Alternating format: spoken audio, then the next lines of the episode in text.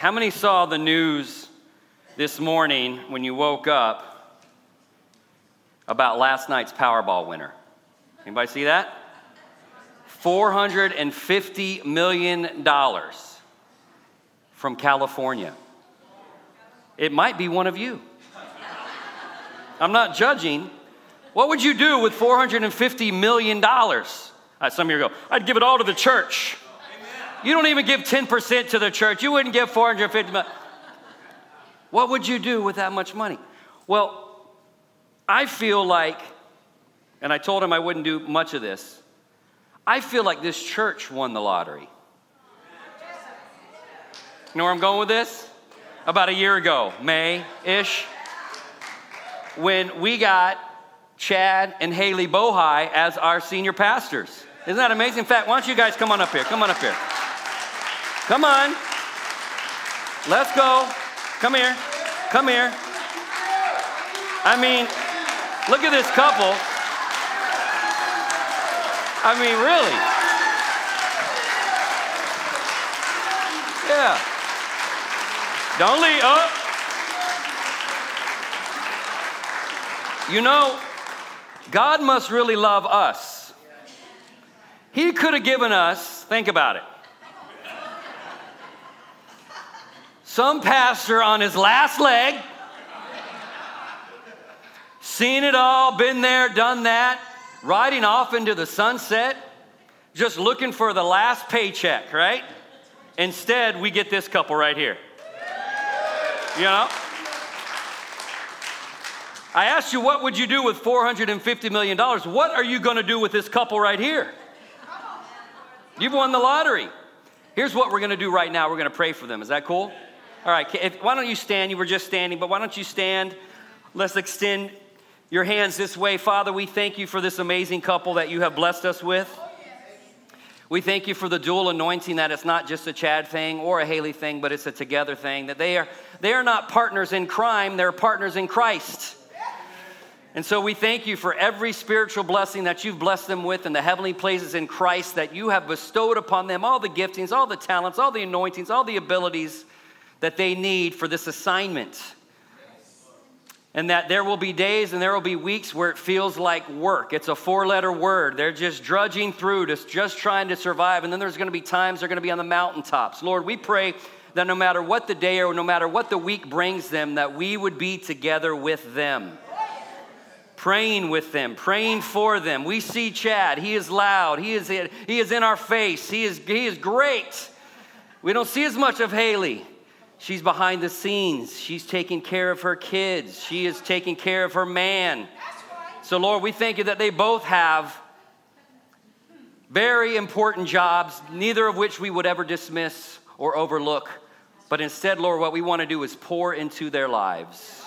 Help us as a church be everything that we're supposed to be for this couple as they strive to be everything that you've called them to be for us and for each other. In Jesus' name. Amen. Amen. All right, let's. All right. Now, before we get started, uh, he told me I could go an hour and a half if I did that. Are we good? I'm kidding. He said an hour. All right, so before we get going in the sermon, to, to, we're going to talk about together is better. Before we get going in the sermon today, I want you to think back to your favorite memory as a kid. Fa- your favorite memory. Some of you are thinking, I'm kid at heart. I'm still a kid. No, before you were the age of 12, just think back to what your favorite memory was, all right? Now, next Sunday is what? Father, some of you saying June 18th. That's all it is to you. No, it's Father's Day. How many fathers we have in here? Now, can I hear something like a yeah? I heard one guy go, yeah. No, yeah. I, I love being a dad. I, uh, I've been married uh, for going on 17 years to my college sweetheart, uh, Michelle. Also, I'm a Chad. I'm a Chad. Look at this. I'm a Chad. My mom is Debbie. My college roommate and best friend is Josh. My wife is a redhead. I have three kids. All right, but I'm older. That's what I do. I'm older.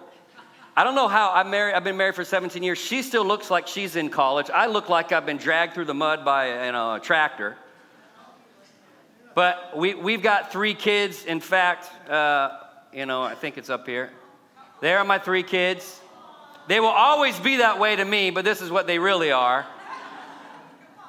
You know, but as a dad, you always right reflect on what your kids used to be when they were smaller. I love, I love being a father. I love Father's Day. When they were this young, this is what I wanted for Father's Day leave me alone. Michelle, take the kids. I just need some peace and quiet. Chad, you might be able to relate. Hopefully, for Mother's Day, you took the kids. All right, let Haley have some, let her rest. Now, the older I get, my, my oldest daughter, uh, Emily, uh, she's getting ready to be in the eighth grade. I've only got four or five years left before she's off into the world. Now, what I cherish for Father's Day is time with my kids, time with my family, being together. Many of you fathers know this yourselves, especially the older you've gotten. You just want to be with your kids. So, I don't know what you've gotten for your dad for Father's Day. Some of you know, I got him a tie. Please don't get him a tie this year, okay? He has enough ties. In fact, you don't even have to dress up to come to this church. If you're wearing a tie, God bless you, sir. I don't know if your kids got you that, but no more ties. This is what you should do next week for Father's Day. If he is still alive, get together with your dad.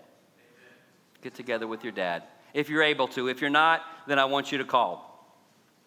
Now, I, I said a little uh, earlier to think back to what your favorite childhood memory was. You, do, you, do you have that? What your favorite childhood memory was? I was going to go around and ask everybody to give me what their ch- favorite childhood memory is, but I think I'm just going to have to give you mine. Is that cool? Yes. All right. Whew, all right. Um, for me, well, let me ask you something. In your, in your childhood memory, were you with other people? You probably were, right? Disneyland or some Christmas or something. Other people were in your memory. It wasn't just you, you had other people there. For me, when I was six years old, I'm an Air Force brat. My dad was in the Air Force for 22 years. So we lived all over the country. My parents are originally from North Carolina. We never lived near my grandparents. So I grew up and we were always, you know, in Florida or Mississippi or wherever. We were always far away from my grandparents, especially at Christmas time. So when I was six, my dad and my mom and I, and my brother, my three year old brother Ryan, I guess he was almost four at this time, we took a trip. we were living in Omaha, Nebraska. We took a road trip to surprise my grandparents, Nanny and Granddaddy, for Christmas.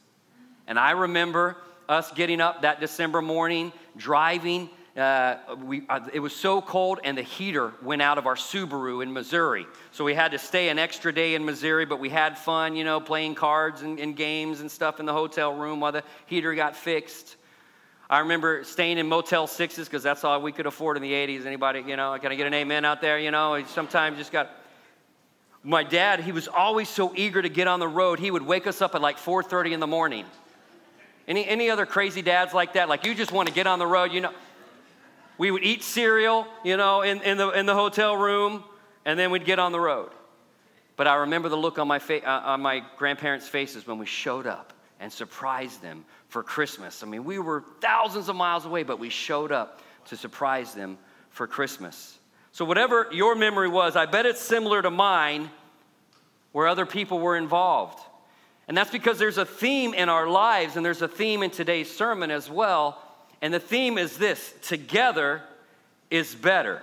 Together is better. In fact, can you turn to somebody and tell them together is better? Yeah.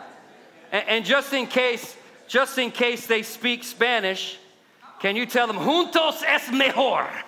Juntos es mejor. All right? Doesn't Spanish sound so much better than English? We got Rod with English. Together is better. Do you know who else believes together is better? Our Father, our Heavenly Father, believes together is better. Everything God the Father has ever done has been together. God the Father, the Son, and the Holy Spirit, in their very in God's very nature, He is together. Why? Because to God, together is better. We find in the book of Genesis, anybody familiar with the book of Genesis? Very first book of the Bible. If you don't know the Bible that well, just turn to page one Genesis. We find in the very beginning of the Bible God makes man. He makes man after his own image. He makes Adam out of clay and creates in mankind from the very beginning this longing for relationship, this longing for togetherness. And although Adam has access to everything on earth and has access to the God of heavens, he literally walks and talks with God, there's still something missing. Something that Adam can't explain, something that he can't dismiss or quite put his finger on until God creates Eve. And he puts Adam with Eve. He brings them together and fulfills that longing in Adam's life. But then, as we know, Adam and Eve fail, they sin, and so Adam is right back at square one. Yes, he's together with Eve, but he's together with Eve in death. Separated from that intimate relationship with God that he had previously known. But even then, even then, God, despite Adam's sin, still believed that together is better. In fact, God the Father believed together is better so strongly, He so loved the world that what God did was He peered through eternity and He saw what a future separated from us would be like. He saw what Adam's sin would do to us, how we could never be together with God because of our sin. He is holy. So God the Father saw that destiny for us and, and He decided, nah, that ain't gonna work for me. And he so loved the thought of being with us that he gave his only begotten Son so that no one would perish, but so that everyone could have the potential of eternal life together with him. That what the first Adam went and broke apart, the last Adam, Jesus, could put back together.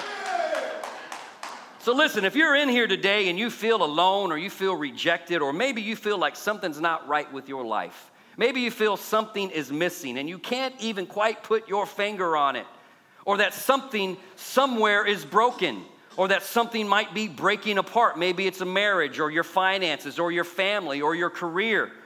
And that brokenness is making you feel alone and forgotten. I want you for at least the next 20 minutes or so, I want you to summon as much hope as you can, even if it takes every ounce of energy and faith that you've got left. I want you to summon the hope to believe that God has a plan for you after all, no matter what you've done.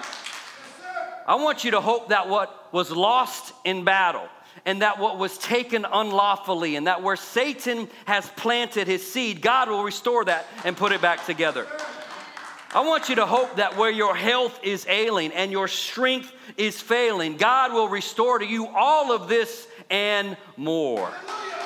See, I know that dumb old Humpty Dumpty, he could not be put back together again. But that was because they only called all the king's horses and all the king's men. Maybe they should have given God a shot at old Humpty Dumpty. I bet the nursery rhyme would have been a little differently had they called God into the scene. Maybe you've looked not at all the king's horses and all the king's men, but maybe you've looked elsewhere for God, for somebody else to put you back together. Not God, but a relationship or a substance or alcohol or drugs or a career, and you still feel empty. What I want you to do today is to give God a chance. He can put you back together again because God believes together is better. Turn to somebody saying, I'm telling you, together is better. And, and in the most famous sermon ever preached by the most famous preacher ever, maybe you've heard of him, Jesus, he reveals a prayer that shows us not just that together is better, but how living a life believing that can restore any broken part of our lives. This sermon is found in the book written by a disciple of Jesus a former cheater and scum of the earth tax collector named Matthew. No one liked Matthew. His friends didn't like him, his family didn't like him. Matthew didn't like Matthew until Jesus came along. If, if you think your past and your reputation could ever prevent Jesus from loving you, just look at what Jesus did with a guy like Matthew, and you'll have a change of heart. And so, like Genesis was the first book of the Bible in the Old Testament, the first book of the, New, uh, of the Bible in the New Testament is a book written by this former scum of the earth turned disciple named Matthew. And what Matthew does is he goes and in his memoirs, he records this very famous sermon that we now call, anybody know what's called? Sermon on the Mount. You don't even need to be a Christian. I hope you are a Christian. If you're not, we'll change that before you leave. But you don't even need to be a Christian to be familiar with some of the highlights of the Sermon on the Mount. For instance, here's a few nuggets that humanity picked up from this very famous sermon. Have you heard the phrase, go the extra mile? That's from this sermon. What about don't throw your pearls before swine? From this sermon. Ask and you shall receive. Seek and you shall find. Guess where that's found? In this sermon. How about turn the other cheek? Love your enemy and don't forget. Don't worry. Be happy. From this sermon. Here's a little song I wrote. Like to sing it note for note. Don't worry. Be happy. Right from here, the book of Matthew. Yes, thank you. Matthew got no royalties for that. But, but of all the famous parts of this very famous sermon, by far the most well known part is the Lord's Prayer. It's literally found smack dab in the middle of this very famous sermon. It's no accident that in this very important sermon that Jesus teaches us how to pray, how to approach God, and actually how to approach life. In fact, what I think there are, I think there are three things we learn from this prayer, the Lord's Prayer, that show us not how to just approach God, but how to find the restoration and the healing we need in our broken and breaking world. Because in the Lord's Prayer, Jesus makes it obvious that together is better, and that to get better, it takes together. Togetherness produces betterness. I don't even know if that's a word, but I'm gonna say it again. Togetherness produces betterness. In fact, if we look at how Jesus starts and frames this lesson on prayer, we'll understand that together is better. We look at this from Matthew 6, and we see right out of the gate, this is what he says. Jesus says, Your Father in heaven. Oh, wait, I'm sorry. My notes must be, well, let, me, let me try that again. He doesn't say your father. So I'm sorry, I'm sorry. This is what, when Jesus starts the prayer off, he says, My Father in heaven. Something, did you, who messed with my notes? Because here's what it says Our Father in heaven. What do you, what do you see there? Togetherness. Jesus says, when you pray, when you approach God, start with our Father. Now, we've got some Bible scholars in here. Chad might be the smartest and best looking of us, but there are some Bible scholars in here. Think through all the other times in Scripture that Jesus mentions the Heavenly Father. He's actually quite obsessed with the Father. I don't know if you've picked this up before, but I bet the disciples, here they go. In the morning, Jesus starts off, he's talking about the Father. We sit down for lunch, he's talking about the Father. We're going through a field, plucking heads of grain, Jesus talking about the Father. We're ready for bed. Jesus decides to go pray to the Father. He's obsessed with the Father, but every single time he mentions the Father, in Scripture, Jesus what uses what's called a singular possessive pronoun. I was told there would be no learning in church today. Well, there's a singular possessive pronoun. In other words, when Jesus talks about his relationship, his relationship with the Father, he always says, My Father. The will of my Father. If you deny me before men, if you confess me before men, I'll confess you before my Father. Come ye blessed of my Father. See what Jesus is doing? He's talking about his relationship with the Father. He says, My Father. Over and over, Jesus says, My Father. And then, whenever Jesus talks about mankind's relationship with the Father, he says, Your Father. In fact, just a few uh, in the Sermon on the Mount, over and over, he talks about the Father, and he says, Your Father. Be perfect as your Father is perfect. Jesus says, Pray to your Father. My Father, your Father. My Father, your Father. But now, when he gets to the Lord's Prayer on how to approach God, he teaches us to approach the Father in relationship. What does he switch to for the only time in Scripture? Our Father. Jesus, he tells us not to pray my Father, not to look at the Father only as a me or my relationship, as a you or your thing, but as a corporate, collective, communal dynamic, our relationship only possible because of Jesus. In other words, the access that Jesus has to the Father, you have that access as well. But you only have that access through Jesus. That's a Chad Bohai thing right there. Through Jesus. Right? Are you tracking with me? Are you tracking with me, huh? Through, through.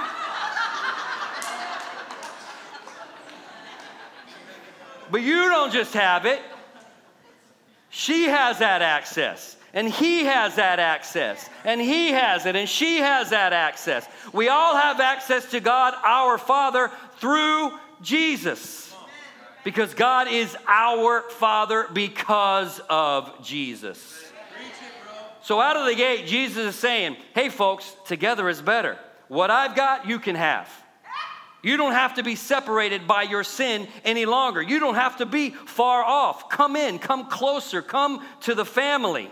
What I've made possible, I've made possible for everyone. Our Father is not willing that any should perish, but that all should have access to me. All should come to repentance. This promise is for all generations, that as many as receive me, as many as receive me, Jesus, to them I give the right to become children of God. John chapter 1. Amen. He can be our Father. And so, knowing that Jesus intentionally chose to make this prayer a together prayer, not a selfish, bless me and only me and my three prayer, now we can look at it through the lens of together is better, can't we? We, we, we can see what Jesus was getting at. We, we can see Jesus was bringing us to a place of restoration and wholeness and holiness. So let's look at the three together is better parts of the Lord's Prayer and apply what Jesus is teaching us so that we can see how he's leading us to be complete in him, to be complete with him. Because the first part that we come to is this, right? Give us this day our daily bread. Give us this day our daily bread. Jesus doesn't let us get away with praying, Give me this day my daily bread. Instead, give us this day our daily bread. So, the first lesson in finding restoration is that we have to practice receiving together. Receive together. Turn to somebody, tell them, receive together. In other words, when we come to the Father, our Father, I ask for Him not only to bless and provide for me, but for all of us. Point at someone and tell them, He's talking about you. I want God to provide for you too. See, I can come to our Father in such confidence that He who supplies seed to the sower and bread for food, that He who clothes the lilies of the field and, and feeds the sparrows of the air, that He's able to do exceedingly abundantly above all I could ever ask or think, that He was able to bless me so abundantly that in all things and in all times I can have all that I need.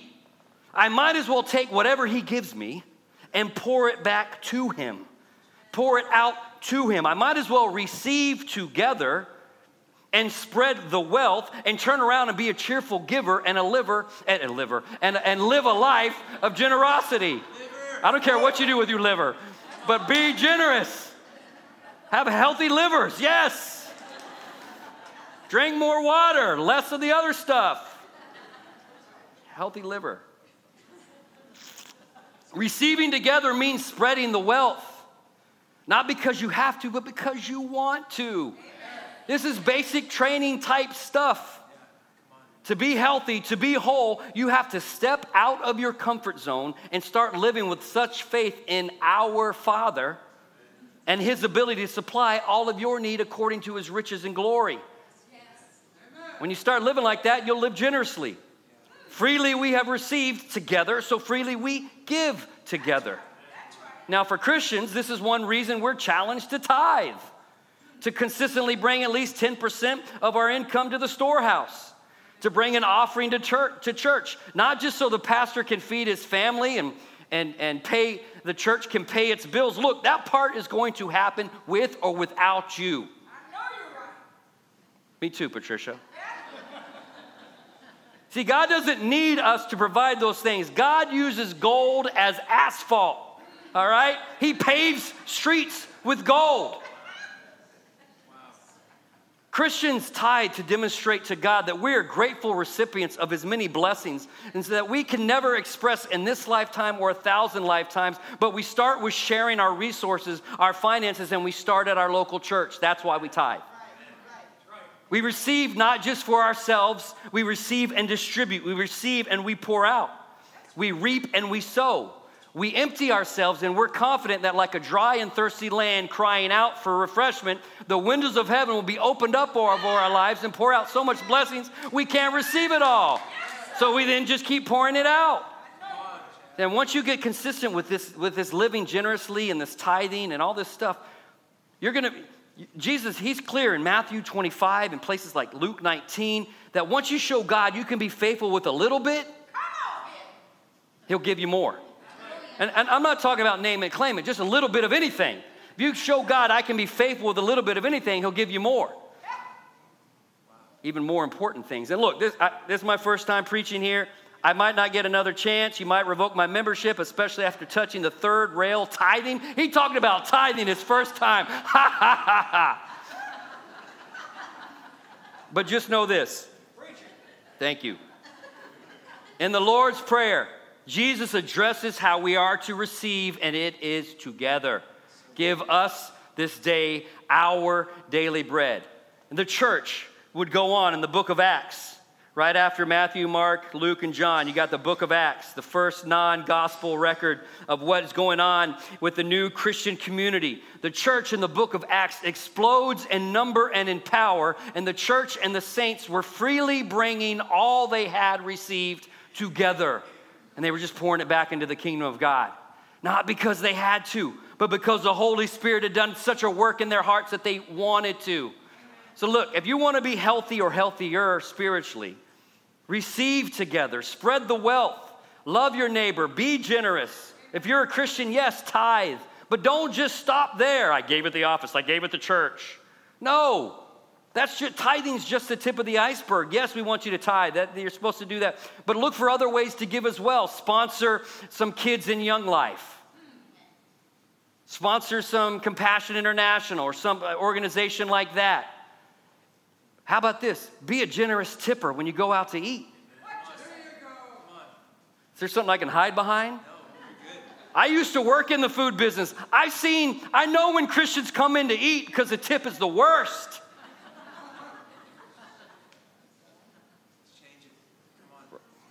Jesus says, use your money for good.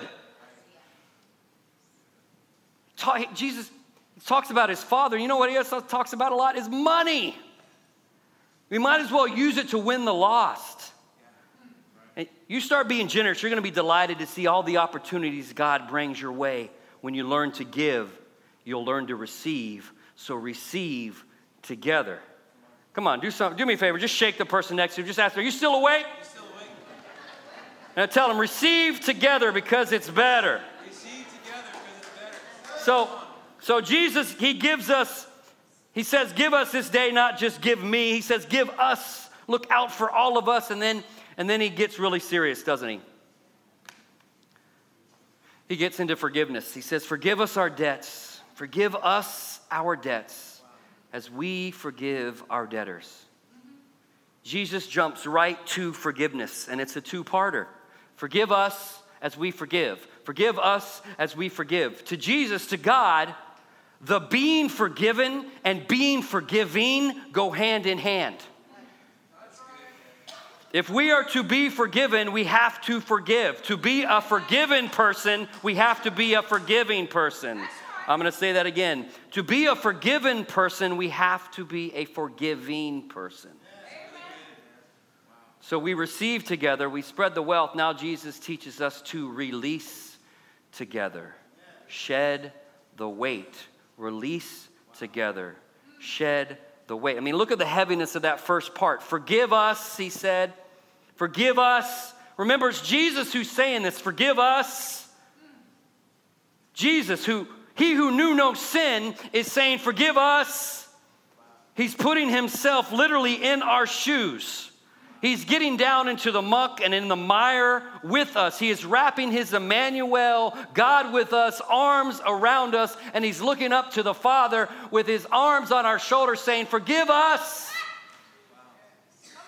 I can sympathize with them in their weakness, Father, so forgive us. Now, this is so anti human nature. We don't want to take responsibilities for other people's mistakes. Who has little kids here? Kids, let's say under the age of 10. Okay. When you walk into the room and you bust one or more of your kids for getting into something like this, tell me how many times your kids saying, Yep, it was me, I did it, my fault, all me, my bad. You got me. I mean, you lit. There's marker on their faces, there's marker on the walls. You don't know how, but there's marker on the ceiling. You don't even know that's physically possible. Never do they say, It was me. What do they say? I didn't do it. It was him. It's her fault. She made me do it. He did it. They never take responsibility for their own messes. You catch them literally, not just red handed, red faced. They're not going to own their mistakes. But Jesus looks around at the mess that we made. The mess we know we made. The mess that he knows we made. Jesus looks at that mess and he gets right in the thick of it, right down in the middle of it. And he says, Hey, let's go to our Father together. Let's go together. Let's go. I'll, I'll, I'll be there with you when we go to the Father. Let's ask him for we we We've got markers all over our faces, blood all over our hands. We're covered from head to toe in mistakes and shame. And Jesus says, Come on, let's go. Forgive us. Forgive us. This is what Jesus did for us. And that's what we can do for one another. When you see someone struggling, maybe in an addiction or some other issue in their lives, instead of judging them or kicking them out of your life, why not go to them and say, hey, can I help you? What can I do for you? Can we pray? Can we approach our Father together? Can we ask Jesus to invade this situation, invade this relationship, and take over? Now, they might not accept your help, but at least they know that you're open to helping them get restored. How about when that person has wronged you? Sometimes you just have to go and humble yourself and be the bigger man or the bigger woman and tell them, hey, let's work this out. Let's not assign blame. Let's ask our Father to forgive us both. Look, even if you're not the one at fault, you can do that. Sometimes, who am I kidding? Most of the times, you have to humble yourself to the point of death, of dying to yourself and your right to be right. And you have to go and say, Forgive us. It's, it's like this. We've already addressed that next Sunday is, is Father's Day. For most of, most of us, I, I, I, talked about earlier, Father, we've had great memories. Father's Day is a good day for us. We have pleasant memories of our fathers, like my trip to North Carolina with my dad and mom and little brother. But there's some of us in here, we, we don't have or we didn't have the best father. In fact, he was a mess, he was a monster. He, he, he said awful things to us. He did awful things to us, unspeakable things. Father's Day is not a celebration for people like that. It's a reminder of the pain and, a, and trauma that a father caused them. And if that describes your experience, what I want to do right now is I want to do something. I'm a father. I've already shown you pictures of my kids. I'm obviously I'm not your father but I am a father. And so, what I want to do right now is, as a father, I want to ask you for forgiveness. Please forgive us, fathers, where we have failed you and spoken poorly to you and mistreated you. See, those father wounds that were inflicted upon you, they were not God's desire for your life. Those words that were spoken, those were not God's words. You were not a mistake. You are not a failure. You are not unwanted. You are not unloved. You are not a loser. I know it was probably just words, but there were also maybe some actions that hurt you. Listen to me, they were not from God. They were not from God, our Father. You are not a punching bag. You are not a reject. You are not an afterthought. You are not any of those things that your father projected upon you. Your earthly father was flawed and broken and desperately in need of a savior. And as a father, what I would want to do today is I want to ask you for forgiveness. If your father ever said or did anything that harmed you, I'm sorry. I'm so sorry. I'm sorry that was your experience with your father. You were robbed. You feel you were robbed. You feel it was unfair, and it was. You were robbed by a thief who came to steal, kill, and destroy you, and he figured out a way to get to you. And as a father, I want to now speak. I want to now speak words over you that your father should have said. See, I can't go back and take back what your father said, but I can sow into your life right now and tell you what a father really thinks about you, what a father who has a restored relationship with Jesus really thinks about his kids. This is what your father would have said to you if he was right with Jesus. You're priceless. You're a joy. You are my reason for living. You mean the world to me. You are everything to me. I wouldn't trade you for anything. And if you're in here today and you can identify with any of that, you know the importance of what Jesus was doing when he came and he said, Our Father, forgive us. Even though it wasn't Jesus who ever caused any offense, but forgive us. He took it upon himself to say, Forgive us. And look, not just if a father hurt you, but if you've been wounded, you're carrying around that wound and you've carried it around for years, maybe your entire lifetime. I want you to know you have the freedom in Christ to release that pain right here, right now, today. Even if the offender, the one who hurt you, never asks for forgiveness. In fact, that person might not even be alive anymore. You still have the ability to join with others, to join with Jesus himself, and to release that pain together, to shed that weight together. Forgive us as we forgive. Forgive us as we forgive together. Because to be restored, you have to be able to do that. You have to be able to release together, to shed the weight, to forgive freely. See, that's the beautiful thing. That's the beautiful thing about being in a church. We get to celebrate that we've been forgiven together. And then we get to encourage one another to release forgiveness together, for those floodgates of grace to be opened up in our spirits, and for rivers of living water to be poured into every area of our innermost being together. And speaking of church, I'm going to end with this. I really believe church and community is part of what Jesus is getting at with this last collective part of the Lord's Prayer when he says, Lead us not into temptation, but deliver us from evil. Lead us not into temptation, but deliver us from evil. I believe Jesus is encouraging us to remain together. Remain together. Lead us not into temptation. Deliver us from evil.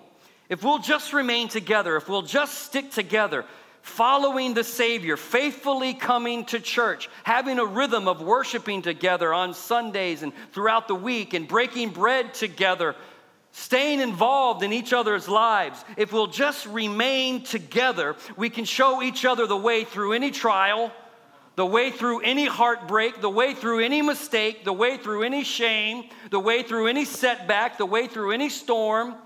See, I don't care if you have struggles or setbacks or if you've stumbled, you can survive if you remain together. Don't isolate, don't isolate, don't isolate. The tendency when we sin and when we have failed is to get away, get by ourselves, remove ourselves from our support structure. Don't do that. Don't forsake your support structure. Remain together. Lead us not into temptation, but deliver us Jesus says. God can lead us not just away from temptation, He can deliver us not just from evil, He can lead us not just beside still waters and green pastures, but even through the valley of the shadow of death. And He will help us fear no evil. But we have to remain together. See, my opening story about driving to North Carolina with my mom and, and my dad, and I said my little brother Ryan, who was four at the time, we didn't know it, but that was the next to last Christmas we had with Ryan. He died uh, of leukemia a few years later, December 10th, 1985, when he was six. And, and as you can imagine, my parents were a wreck, my, my dad especially. Fathers in here, some of you fathers have lost children, others just the thought of ever losing one of your ch- children just it's maddening. And the grief was so so dominant in my father's life. To be honest, I have no idea how my mother stayed with him. He he was angry, he was impatient, he was just a broken mess, but she stayed with him. They remained together for better or for worse, in sickness and in health, even until death and through death. They did not part. Somehow they remained together. My, my mother, especially, showing my dad the way through the grief. He's described it as that when my brother was lowered into the ground, that my dad describes it at, at the time that he put himself in the coffin with him. That's what he felt. And it took my mother to bring him back. My mother praying warrior woman bringing him out of the grave. Somehow they remained together. And this past Friday, June 9th, my parents celebrated 44 years of marriage. For, for those of you that know them, they're still like love struck teenagers. It's actually quite disgusting, all right? Sometimes I just have to tell them, get a room, you know, come on, get out of here. This is. They remain together, and after all these years, they are professional marriage counselors. It's funny how God works all things together for good, isn't it? I'm going to say that again, but I'm going to slow it down. God works all things together. God works, and when He works, the way He works, the way He works all things in your life, is together. Why? Together is better. So listen up as I prophesy to you for 30 seconds. God is going to do something miraculous in your life. He's going to heal you and He's going to restore you and He's going to help you feel accepted and complete and loved by your Heavenly Father, by our Father.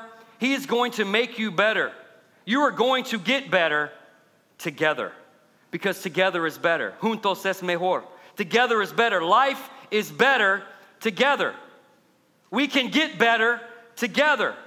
We are better together. Things are better together. Peanut butter and jelly are better together. Oreos and milk are better. Bacon and lettuce and tomato are better. Simon and Garfunkel are better. I know that's right.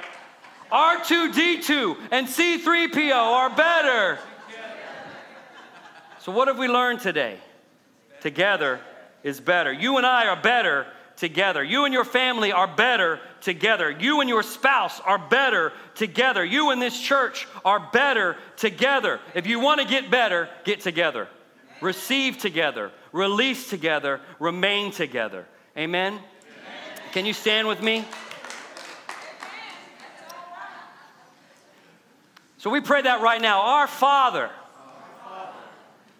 you are our Father. What does that, what does that mean to us, God? What does, that, what does that mean to us to be our Father? God, for me, it means the times in my life when I've stumbled and I felt like I failed you, like I don't deserve your grace. How could you ever love me? All my flaws and my shortcomings. my inconsistencies. The, the ways that I've, I've done good and taken one step forward, but then I've taken two steps back. And inwardly, I want to look and I just want to blame myself.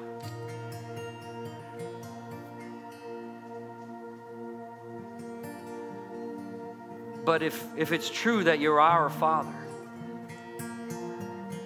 then, then it could only be Jesus that provided the access to that relationship.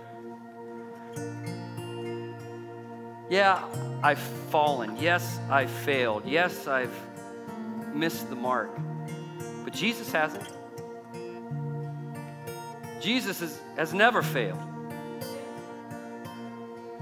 Jesus has, has never missed the mark. There's no shame in Jesus, there's no condemnation in Jesus, there's nothing missing in Jesus. And so rather than turn the attention and the focus of my failure back to myself, Lord, what I want to do is I want to lean on Jesus, depend on Jesus, and look to our Father in heaven. And pray that you would give us this day our daily bread. Help us receive together, that we can pour out without hesitation, without looking over our shoulder, wondering if we're going to be begging for bread, wondering if we're going to be on the street. No, we want to receive together and pour out. We want to release together.